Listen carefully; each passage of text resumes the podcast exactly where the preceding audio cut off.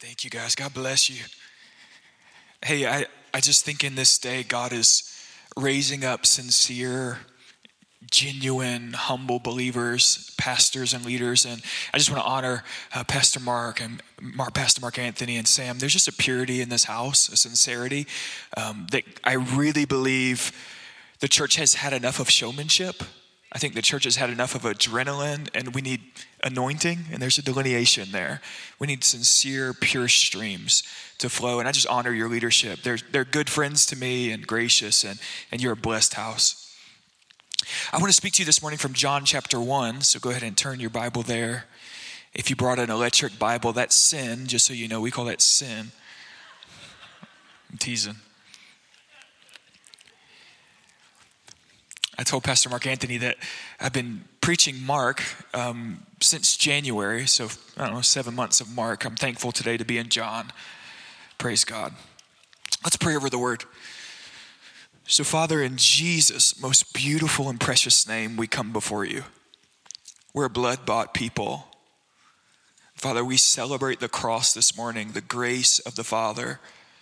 We ask in Jesus' mighty name that your word would go forth we ask for the anointing of the Holy Ghost upon us. Lord, would you give us pure hearts, soft hearts, good soil to receive the word? Lord, we pray this morning that we would decrease and Christ Jesus would increase in this region. And Lord, we ask in Jesus' name that you'd make us better disciples of Jesus. We want to leave this place looking and sounding like Christ Jesus. It's in your beautiful name. Somebody say, Amen. Well, Martin Luther, when he was still a monk, if you've ever read anything about Luther, he was highly devoted. He, they always laugh. Biographers always talk about he, um, he would come to his confessor and just wear them out. He would confess every sin, every thought, every negative emotion he ever had for hours and hours and hours. He would just confess and confess and confess, and his confessors would dread when he was on his way in their direction. He was a sincere, passionate monk. It, but there was a season in his life where he had begun to grow disenchanted with the with the Roman church and in this season, he decided that he was going to take a trip to Rome because he thought if he could go to Rome, see the relics, um, be take mass in the historic churches, that that maybe his faith would kind of be revived. And so, uh, it's kind of every monk's dream in this period to take a pilgrimage to Rome. So Martin Luther uh, heads to Rome, and he again he's he's tired and frustrated, but hoping to be revived um, by kind of the historicity and beauty of of Rome. Well, he gets there, and he says that. Um, he's, he's totally turned off by what he sees. He says the priest going through mass or doing trying to do communion, they said they sounded like auctioneers. They were just talking as fast as they could talk, trying to get through it. There was no sincerity in anything experienced. And there's just a lot of relics that clearly were not genuine, but were being used for financial gain. And so Martin Luther leaves Rome even more discouraged than he was when he arrived. But on his way back, he decided that he was going to stop and see a living saint. This living saint, her name was Anna Laminit, uh, and she, we, we know a bit about her life from history. There's, there's, there's some debate in some of the stories, but the gist is pretty much the same. Anna, as a young woman, was caught in some kind of sexual sin. In some kind of gross sexual sin, she was kind of um, tried for. And anyway, she, she ends up in kind of a Christian, not an orphanage, but kind of kind of a scenario where she's being taken care of by the church. And it says that she, Anna, she um, went on what they would call in the period a hunger strike or a fast. She decides that she's going to fast. And as she's fasting, she says that um, she takes nothing to eat but the body of Christ, the bread and the wine. And if you remember the Catholic Church's view on on, on communion or is, what you would call transubstantiation. So they believed that the, the body and the wine literally become the, the, the body of Jesus and the blood of Jesus. And so as she's fasting for this extended period, they believed that all she was consuming was literal body and the literal blood of Jesus.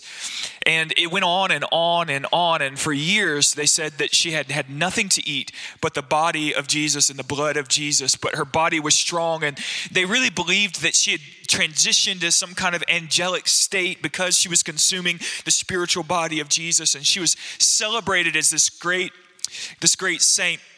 Well, Martin Luther, leaving Rome, he decides he's going to stop and see her. Like, surely this living saint is going to stir up my faith again. Well, he walks in and he, and he sits down and he begins to talk with this young woman, Anna. And he asked her uh, kind of a simple question. He asked her, um, Do you long for heaven? And she said, Oh, no, I don't, I don't really know what heaven will be like, and my life's pretty good. And uh, no, I don't, I don't really long for heaven. And Luther said he stood up to leave the room and he knew immediately that the woman was a fraud because no one can gaze upon the beauty of Jesus no one can, can really meditate upon the blood of the Lamb shed for us on Calvary, put their focus on Christ, and then say, oh, I don't really know about heaven. Like the deepest desire of the believer is to behold the Lamb fully. And Luther walked away and said, She's certainly a fake. Well, there was a a, um, a Duchess of Bavaria. It was actually the sister of the, uh, of the emperor who also was a discerning Christian woman, and she knew right away that this woman was a fraud.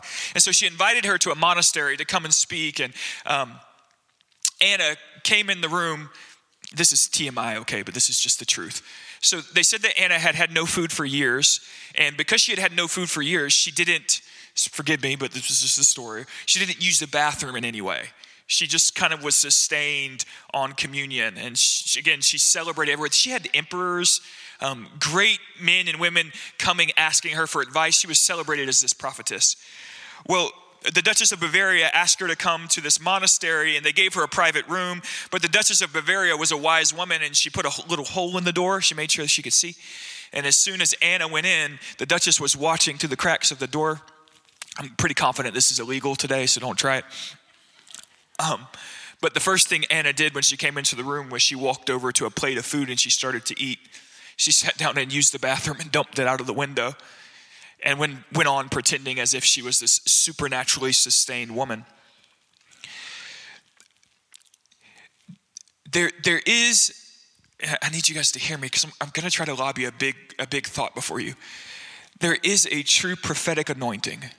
There is a true hand of God on a man or woman there, there's no such thing as a man or woman, Gideon, being filled with God. There's such a thing as, as God putting his hand on a man or woman and using them in their generation.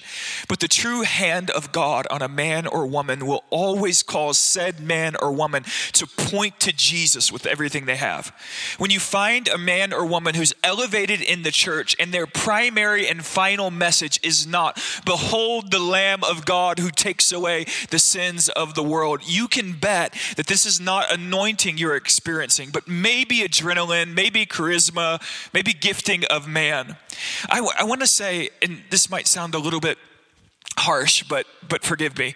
I want to say in the same way that Luther was disenchanted with Rome, as I watch the Christian landscape of, of, the Western evangelical church, I'm growing more and more disenchanted with what we're doing in our churches.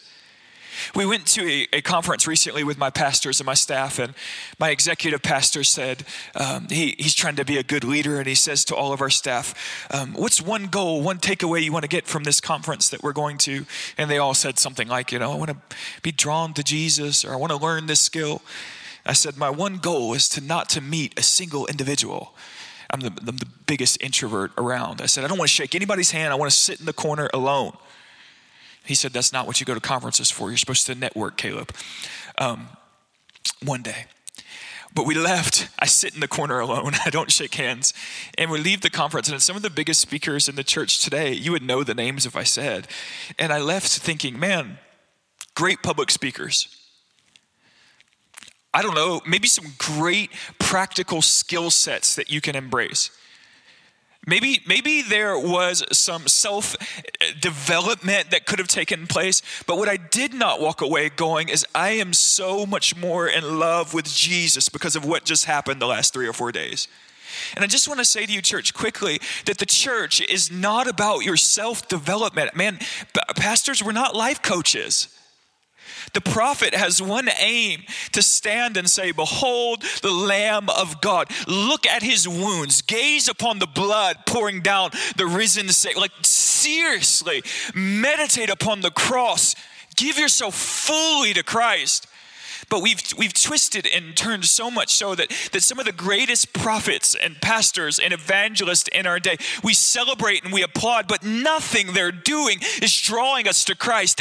Everything they're doing is lifting up man, promoting the glory of man. And the church ought to be disgusted, not enamored. And, and I, I just I just I want to bring you a word from John 1, and I want to show you that scripturally speaking, John is the greatest prophet of the day. Jesus says there is no one born of man greater than John. John is the, the premier prophet. And the primary and premier prophetic message that John the Baptist released in the greatest moment of his ministry is when he stands and sees Jesus strolling on the scene and he says, Behold, the Lamb of God who takes away the sins of the world. What does the anointing of God fall on a man or woman for? Not to stand on a pulpit and say, Behold my gifting by God. The anointing of the Spirit falls on a man or a woman so they can stand with Peter in Acts chapter 2. After they've been baptized with the very fire of God, they stand and say, Jesus, you crucified, repent and believe. But man, we're just doing so much self help and we're doing so much entertainment.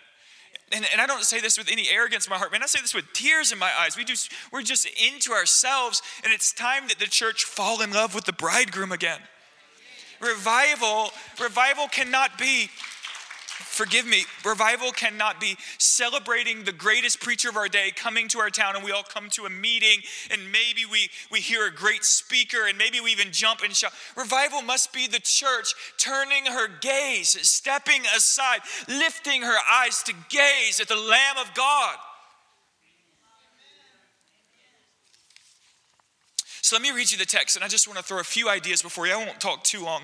My wife's the talker, not me, okay? So I'll be quick. You catch her in the lobby, you, have another story coming. John chapter 1, verse 29 through 34. She rolled her eyes at me. Verse 29. The next day, he being John the Baptist, he saw Jesus coming toward him and he said, Behold, the Lamb of God who takes away the sin of the world. This is he of whom I said, After me comes a man who ranks before me because he was before me. I myself did not know him, but for this purpose I came baptizing with water, that he might be revealed to Israel.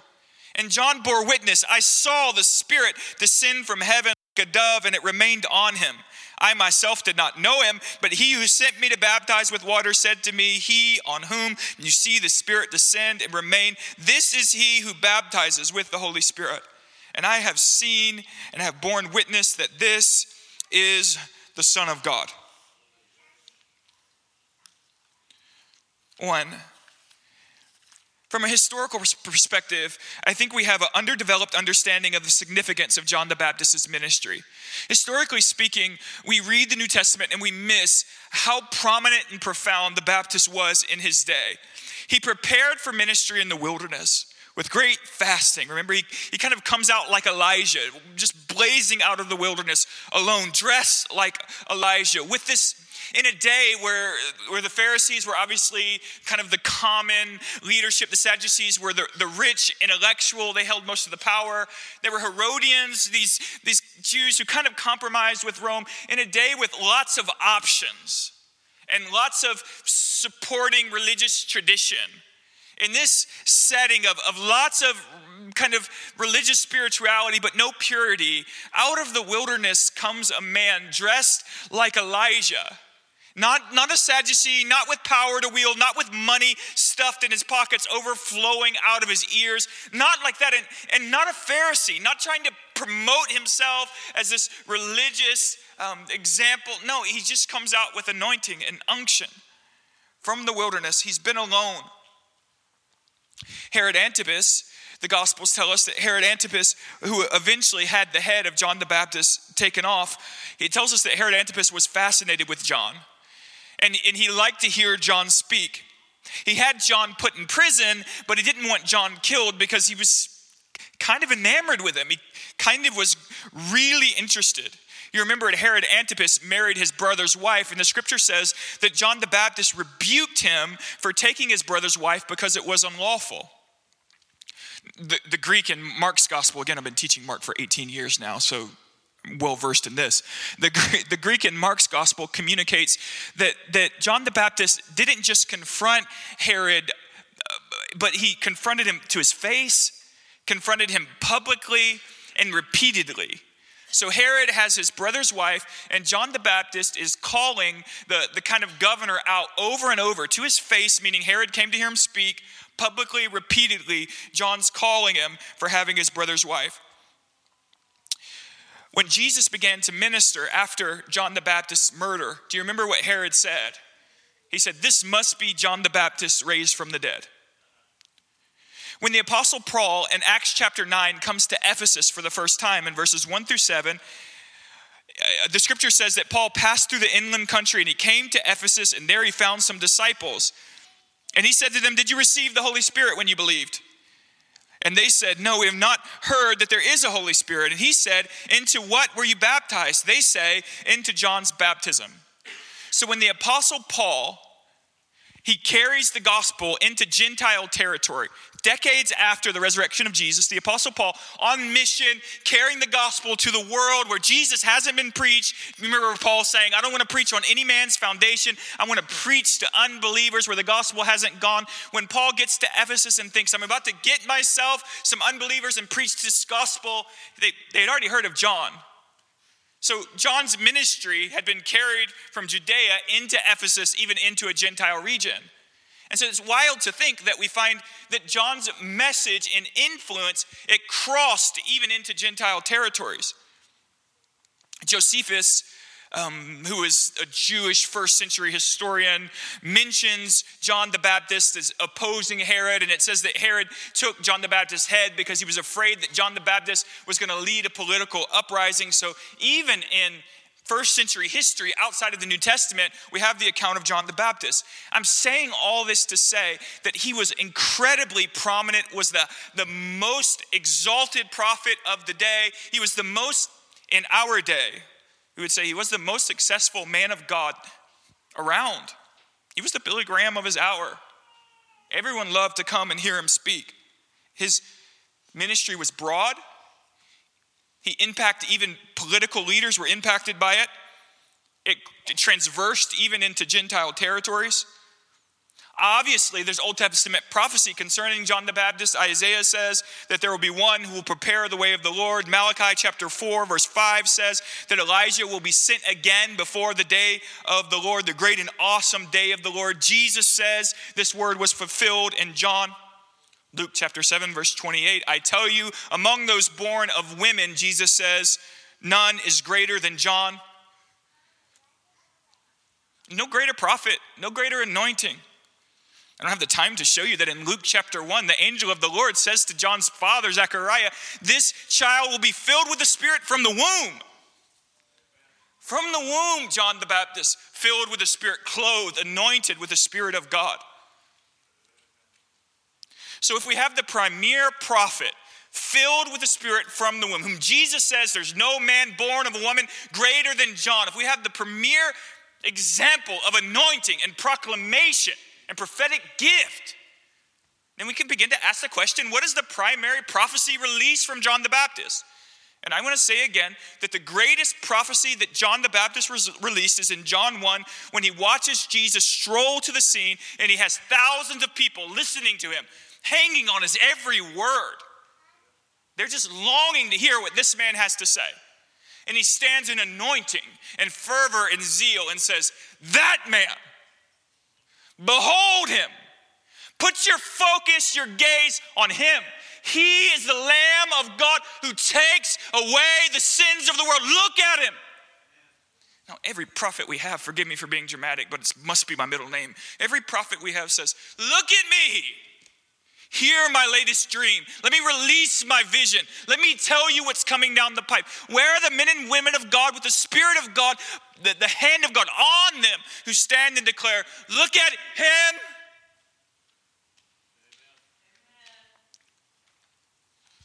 The height of John's ministry, with thousands receiving his message, is many looking on him with admiration and enthusiasm, he stands to say, Look at Jesus. Behold the Lamb. On two occasions, actually, he uh, releases this word Behold the Lamb of God who takes away the sins of the world. I could show you, I don't have the time to show you, that many of Jesus' own disciples were followers of John. There's a, there's a theory that even in John's gospel, he's showing us that he was in the crowd on the day when John the Baptist said this as a follower of John the Baptist, that John the apostle was a disciple of John the Baptist who then heard John the Baptist say, He's the Lamb, and transitioned to follow Jesus. There's, there's good evidence in the New Testament that even the apostles were first, some of them, disciples of John the Baptist.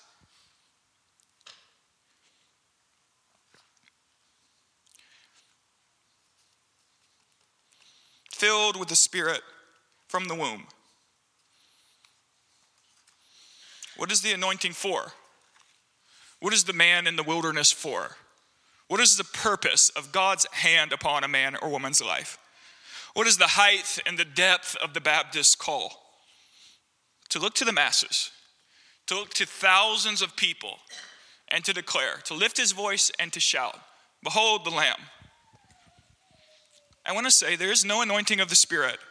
There is no power. There is no renewal. There's no gift of the Spirit. There's no, no real move of God. There's no river of God flowing without the center of our proclamation being, Behold the Lamb.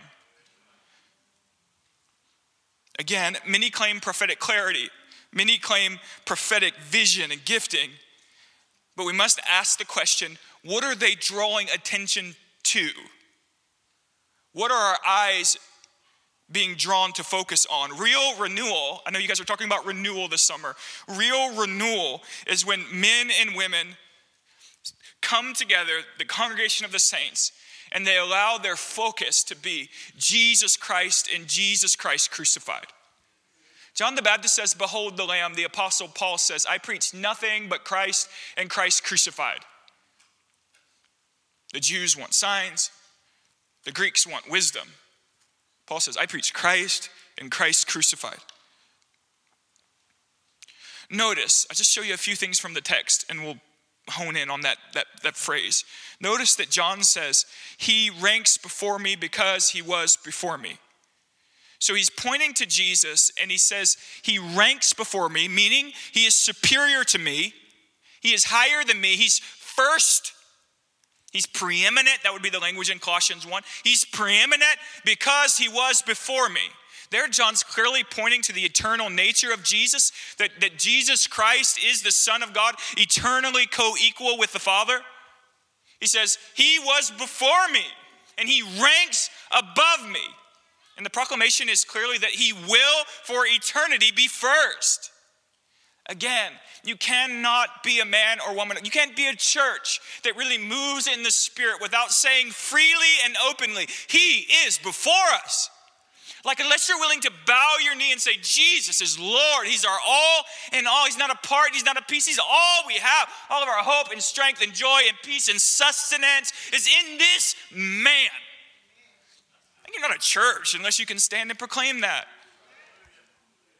Be a social club. But you can't be a church unless you bow your knee and say, He is first. He ranks before me. John says, with all the eyes of Israel, again, political leaders, religious leaders, scholars, all watching John to listen to what John has to say. John says, He is superior, supreme, preeminent, Then John says, For this reason I came. For this reason I came baptizing. This was the purpose of my entire ministry. Now, if we back up again and see that John the Baptist has quite a prophetic narrative, even in the Old Testament, we can start to like kind of ponder, roll around what is God doing through this man? Why does he dress like Elijah? Why does he live in the wilderness eating strange things? Why is he so different and separate? There's all kind of theories that maybe he was raised by Essenes, his parents died young. Whatever went on, he's a strange man. Knows the voice of God, knows the anointing of the Spirit. What for? What is it for? John says, For this purpose I came. There's one reason I came from the wilderness. I came baptizing. Thousands of you now have been baptized for what? So, for this one reason I came, that he might be revealed. Is the one reason that you exist as a believer, that Jesus be revealed through you. Is the one reason that your church exists, that your small groups exist, that your evangelism exists. Is the one reason your Christian education exists, so that Jesus Christ be revealed. Or do you think of platforms and ministry platforms as opportunities to express your gifts and win the affection of people? Do you use this as an opportunity to exalt flesh? Or have you known the crucifixion of the cross? Can you say with Paul, I'm crucified with Christ, it's no longer I who lives, but Christ who lives with me? Can you say with Paul, I'm crucified to the world, and the world's crucified to me? I don't want her attention. Like, I'm not after her affection. I'm not preaching, singing, teaching, leading doing VBS or Christianity. I'm not doing this because I want to be seen as a great spiritual leader, because I want to woo the crowds. You must learn to say with John, I decrease and he increases. So think again, John's disciples come to him and he says, Don't you know now, this is after our text today, don't you know that Jesus' disciples, are baptizing more people than you? And John says, The friend of the bridegroom rejoices at the voice of the bridegroom. I must decrease, so he must increase. Like, think through the implications of what he's actually saying. He's saying, My ministry, the prominence that I have culturally in society, the fact that governors know my name, the fact that kings fear my voice, the fact that my name is spoken in every home, every table they ponder me, my influence, my reputation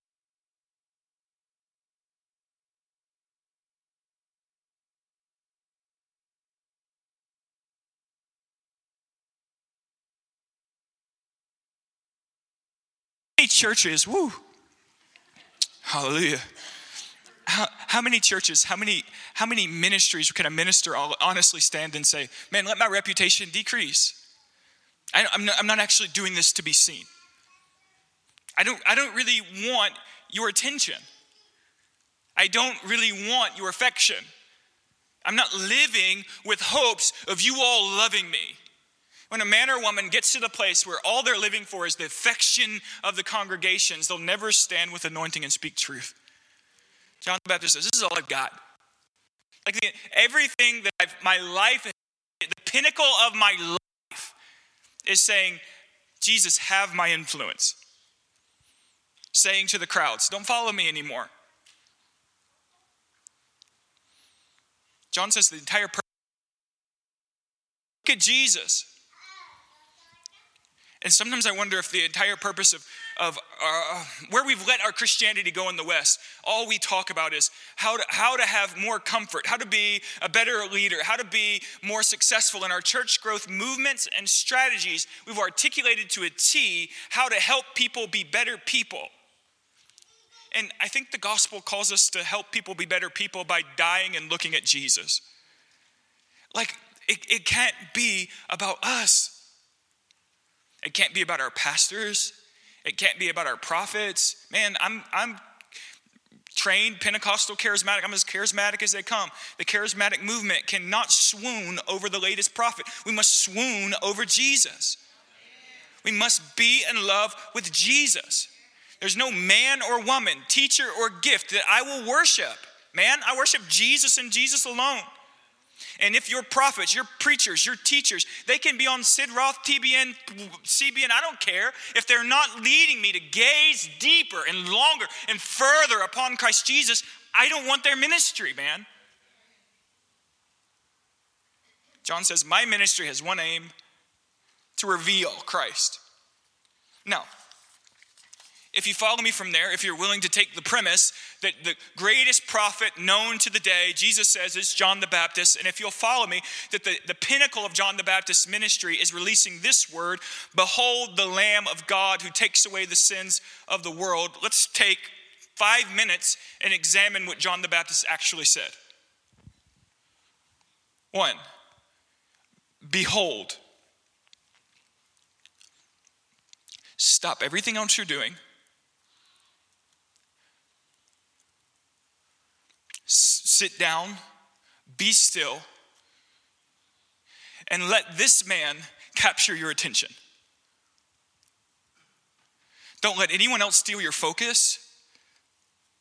Don't let anyone else be the center of attention. The throne room of God revolves around this man seated at the right hand of God. Sit and with intentionality and purpose, gaze upon him. Have you developed the discipline of gazing upon Jesus? Too many, especially in our movement, again, I'm, I am Pentecostal charismatic, again. Too many in our movement think we mature beyond the cross. We don't. You don't mature beyond the cross of Calvary, you mature into it. You learn to love it more and more and more and more. And you look at Jesus, the angels, the the seraphim, like, they look at Jesus from a different angle, look at the Father at another angle of glory, and they fall in worship. Like all we do is look at Him and learn more of Him and discover again what is the height, the depth, the width, the breadth of the love of God towards us in Christ. Jesus, you don't mature beyond the cross. We haven't outpreached the cross, we haven't talked enough about the cross. We mature into the cross. Behold, look at gaze upon the Lamb. Now, notice that John the Baptist, there, there are many ways that you could speak of Jesus, many different depictions of his identity. So, John calls him later in the text, he calls him the bridegroom. And we could talk about Jesus for a while as the bridegroom, the kind of romancer of the church, the, the one who loves us in intimacy and, and longs for the day which will be finally united with him in perfect union, bridegroom. But, but notice that the highlight of John's, the, the, the identity that John wants to point to is Jesus as the lamb, as the sacrifice. He's not, he's not, he is the king and he will be king eternally and forever. But John doesn't want to draw the attention to the kingship of Jesus. He wants to draw your attention to Jesus as the lamb. We in our church, um, we've been studying the Moravians for a season. The Moravians were these group of um, this group of people who moved uh, from Moravia, Bohemia, into Germany, and they started this kind of Protestant movement. They were the first, what you would call the first Protestant missions movement. They, in a period of like 10 years from 1735 to 1745, they, originally there were only 300 people, and they sent 300 missionaries to every continent except for Antarctica in 10 years. This group of people, they lived in a town called Herrnhut in South Germany. This group of people, they established a prayer movement. A prayer chain is probably the better way to talk about it, that lasted for 100 years. So grandparents participated in a prayer movement that their grandchildren carried forward. Like what a, what a beautiful community. So we've been looking at this community and going like, what is it that drove them? What led them to this place? And the more I studied and read and thought about the Moravians, John Wesley was on his, on his way back from Savannah when he um, encounters, actually on his way to Savannah, when he encounters Moravians on the ship. There's a great storm and everyone's scared to death, and John Wesley's biting his nails. But there's some Moravians who are just singing hymns like nothing's happening. Even their wife, their wives, and their children weren't scared. They just pressed on. John Wesley asked one of the Moravians, Why aren't your children scared to die? They said, Our children love the Lamb. They're ready to sacrifice. Just an incredible group of people to study. And as we studied the Moravians, the more surfaced that they, they had this great focus on the lamb. And their kind of statement was, Our lamb has conquered, let us follow him. There were these two missionaries, you probably heard this story before. Sometimes people twist its historical accuracy, but um, I'll explain that to you if you have a question. There were these two missionaries who they were going to St. Thomas and they were going to preach the gospel to slaves because they had met a slave who came to Christ who told them that there were a lot of people who wanted to know Jesus. And so they decided the slave told him, I'm from St. Thomas. The only way you're going to get to St. Thomas is to sell yourselves into slavery. So these two young men laid in bed all night long, crying and wailing, thinking about these people on St. Thomas who didn't have the gospel, these Africans. And so they decided that they would sell themselves into slavery to preach the gospel to these Africans held in slavery on St. Thomas. Now, where the story gets twisted historically is that the slave owners actually wouldn't buy them because they're white. But they did go with every intention of selling themselves. As they're leaving Germany on a ship, they cry out to the crowd. You can find this everywhere in history. They say, they say, the Lamb of God is worthy to receive the reward of his suffering. So, even as they're thinking about selling themselves into slavery to carry the gospel to Africans, these are, these are white Germans saying, We're going to sell ourselves into slavery to carry the gospel to these people. What sacrifice, what selflessness, what beauty, what purpose. Their kind of mantra is the Lamb is worthy to receive the reward of his suffering. They had allowed this, the, the revelation of Christ Jesus as the Lamb to rise to the surface in their thinking. John doesn't say, Behold the King of Kings, although he will be the King of Kings, obviously. John says, Behold the Lamb. This is the suffering servant of Isaiah 53. This is the one Zechariah prophesied in chapter 12, the one who they would look upon, whom they've pierced. And when you, I'll start to wind down in a second. When you, that's what every preacher says, right? It's five more minutes, five more minutes. Um, when you look in Revelation and you start to, you look at Revelation chapter 5. And this is John the Beloved, right? He's caught up in his heavenly vision on the Isle of Patmos. And he's caught in this scene where he's kind of in the throne room and there's a scroll that can't be opened. And so um, you remember he begins to cry and wail. The scroll in Revelation is going to release the plans and purposes of God. Every time a new seal is opened, you know, they're the bowls and the trumpets, um, but every time a seal is opened, there's a new purpose of God that comes forth. John begins to wail. He begins to cry because he says, No one is worthy to open the seal. But do you remember then Jesus strolls onto the stream, onto the scene, but he comes onto the scene. John says, I saw him as a lamb, a lamb that had been slain. He said, I saw Jesus come to the scene as a lamb with wounds, as a blood-stained lamb, as a scarred lamb. And it said that the heavens began to sing, Worthy is the Lamb who was slain to receive power, wealth, wisdom, might, and honor, to receive glory and blessing. That the throne room of God looked upon Jesus' entrance and said, Worthy is the Lamb.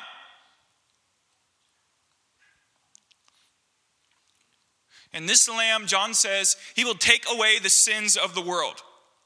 The cry of John the Baptist is there is atonement, there's a purification, there is a payment to be made by this blood. Look at the Lamb. Imagine John the Baptist again preaching, saying, Behold him. His blood will purify. His blood will wash. His blood will cleanse. Though our sins are as scarlet, His blood would make them white as snow. Look at Him. His blood is going to wash you. It takes away, it literally strips us of our sins. Behold the Lamb. He'll take away the sins of the world. Look on his wounds. Man, the early church used to talk so much about the wounds of Jesus, the church being birthed from this, the hole in his side. Find your life in the blood flow of the Messiah. Allow this death to captivate you, man. Look upon the cross, gaze upon the sacrifice. I think this is one of the reasons the church needs to recover the sacrament of communion where we receive the Lord's table and we allow the sacrifice of Jesus to rise to the center of our worship.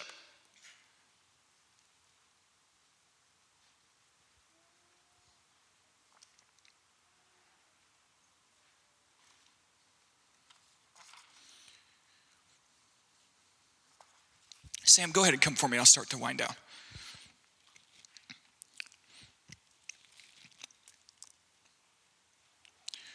Behold the Lamb of God who takes away the sins of the world.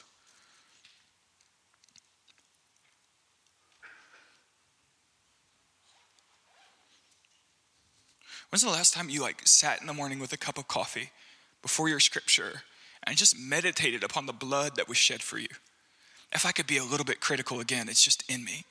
Like, how many in our movement spend all of their time on YouTube and on the Elijah's list and we're looking for the latest word to be released. Like, what if there was a word released by the greatest prophet? Behold the Lamb. What if the word's been released and you need to turn your eyes? I'm not negating the prophetic gift. Obviously, the prophetic gift is valuable, but it's to edify the church, not to glorify man.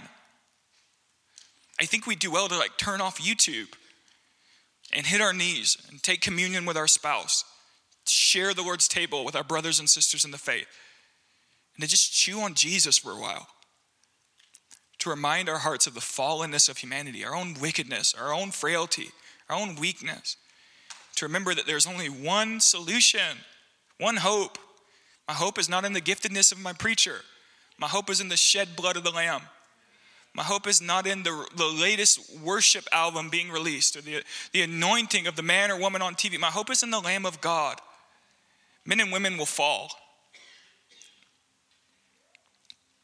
Don't you stand to your feet and, and I'll just ask Sam to lead us for a moment. And I, if you would, I may, if you would, as we sing, I, I want to just lead us to, to gaze upon Jesus for a minute. Paul in Ephesians 1 prays that the eyes of the heart of the church would be opened. That there's, there's an eye to the soul. And I want to ask just for a moment that, that we would gaze upon the Lamb let the eye of your soul to look upon Jesus, to focus on Him, to stop worrying about your shopping list and to start pondering the blood of the Lamb slain, shed for you, slain for us.